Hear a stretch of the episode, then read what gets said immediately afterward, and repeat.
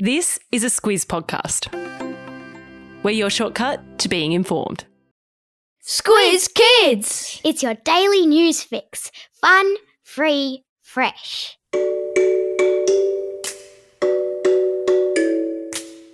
Hello and welcome to Squiz Kids Today, your fresh take on what's happening in the world around you. I'm Bryce Corbett. It's Thursday, November 10. In Squiz Kids Today, dark web and cyber hacks, searching for Cleopatra, shark on a boat in New Zealand, and snake in a dunny in Tassie. That's what's making news, kids style. The Lowdown. You've probably heard a lot in the news this week about something called Medibank, and you may have heard words like ransomware and cyber hackers thrown around. It's all to do with an increasing incidence of hackers, who are people that use computers to gain access to data and digital records that they shouldn't have their hands on. There was the case back in September of the big mobile phone and internet company Optus being hacked, and the personal information of thousands of its customers being stolen. The same thing happened with Medibank, a big private insurance company which holds lots of personal information about lots of Australians as part of its job to help pay for their medical procedures. We learned last week that the personal data, including the names, addresses, birth dates, and Medicare numbers of some 9 million Australians who are customers of Medibank, had been stolen by hackers, a group of computer criminals believed to be based in Russia. Yesterday, after Medibank had refused to pay the ransom being demanded by the hackers, ransom is money that people demand in return for something they've stolen, the hackers started publishing the medical records of Medibank customers on the dark web. The dark web is like the underground internet. Think of it like the upside down in Stranger Things. And there were reports yesterday of some Medibank customers receiving phone calls from the hackers trying to get money out of them. It's a timely reminder to not answer calls from numbers you don't recognize or click on links in texts or emails that look even remotely suspicious. It's a crazy old world we live in.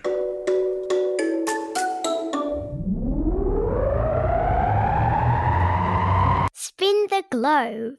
Each day, we give the world globe a spin and find a news story from wherever it stops. And today, we've landed in Egypt, the land of pyramids and mummies. The bandaged kind of mummy, not the ones who tuck you in at night. Why are we in Egypt? Because archaeologists have discovered a secret tunnel which they think could lead to the tomb of Cleopatra. So, wait, who's Cleopatra? She was Queen of Egypt back in 51 BC. That's 51 years before the birth of Jesus Christ, which was itself 2022 years ago. So, we're talking a really long time ago. The whereabouts of Cleopatra's burial tomb has been a mystery for thousands of years, and now a team of archaeologists thinks they may have found it deep underground beneath an ancient temple. The tunnel is 13 metres underground. It's 2 metres high and over 1 kilometre in length. Can you even imagine? The archaeologists will continue their exploration. But in the meantime, to exercise your history bones, I've stuck a link in today's episode notes to an excellent Horrible Histories Cleopatra music video, plus a link to a scene from a 1960s Hollywood film depicting the Egyptian queen just to give you a sense of what a big deal she was. Animal Kingdom. Now, I like a fishing trip as much as the next person. You cast your rod, settle back in the sun as a few fish nibble at your bait. But the fishing trip a bunch of Kiwi fishermen had recently sounds like my idea of a nightmare. Video footage captured by one of the fishermen aboard the boat shows a two and a half metre shark leaping up out of the water and landing on the front of their boat. Two and a half metres of wildly thrashing teeth, fins, and tail. I'm pretty sure I would have fainted on the spot. The shark was a mako shark, common in waters off New Zealand, and well known for their ability to launch themselves out of the water. Apparently, their nickname is Blue Dynamite because they move so fast. The big chomper, which was estimated to weigh 150 kilograms, flapped about on the boat's bow for a whole two minutes before sliding back off into the water and swimming away. The only thing more shocking than the shark on the boat was the reaction later of one of the fishermen, who told local reporters he took a few minutes but then just got back to his fishing. Because they breed 'em tough in New Zealand. Mind you, I notice in the video there's a roll of toilet paper on the bridge of the boat. I suspect that might have come in handy too. And yes, of course, I've stuck a video of the acrobatic shark in today's episode notes. You're welcome. Oh, there's the classroom companion Clarion. Today, our super excellent Squiz Kids school teacher Christy has created three differentiated classroom worksheets tied to this news item, getting kids to summarise the content of this story and diving into the world of prefixes. If you're a teacher or home educator looking for quality teacher made curriculum aligned classroom resources tied to news and current affairs, treat yourself to the free trial which is happily long enough to see you through to the end of the school year. Because here at Squiz Kids, we just love to give. Links are in today's episode notes or jump into your free trial via squizkids.com.au. Biggest, furthest, longest. Now, normally in this segment, we talk about records being set, or the tallest building in a certain country, or the biggest pumpkin that's been grown. But for today's superlative, I want to talk about the scariest, because that was my reaction upon reading the story of a man in Tasmania who discovered a tiger snake in his toilet. Not in his toilet, as in inside the bowl and sloshing around in the water, but in the room of his house in which his toilet is located. The man had been mowing his lawn and had left the door to his house open, which is when snake catchers reckon the venomous snake slithered into his toilet. Later, when nature called and he wandered in, there was the tiger snake, coiled up on the floor and staring right back at him. I definitely need the toilet if I came across that in my dunny. I've stuck a link in today's episode notes to the photo the man took, but be warned if you have a mortal fear of snakes in the dunny, look away. Time for the quiz. This is the part of the podcast where you get to test how well you've been listening. Question number one What jumped onto the bow of a fishing boat in New Zealand? Yeah, that's right. It was a shark. Extra points if you said mako shark. Question number two What was a Tasmanian man shocked to discover in his toilet?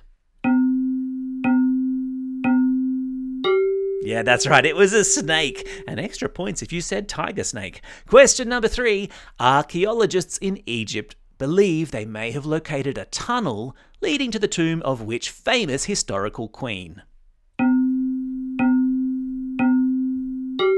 Yeah, that's right, it's Cleopatra.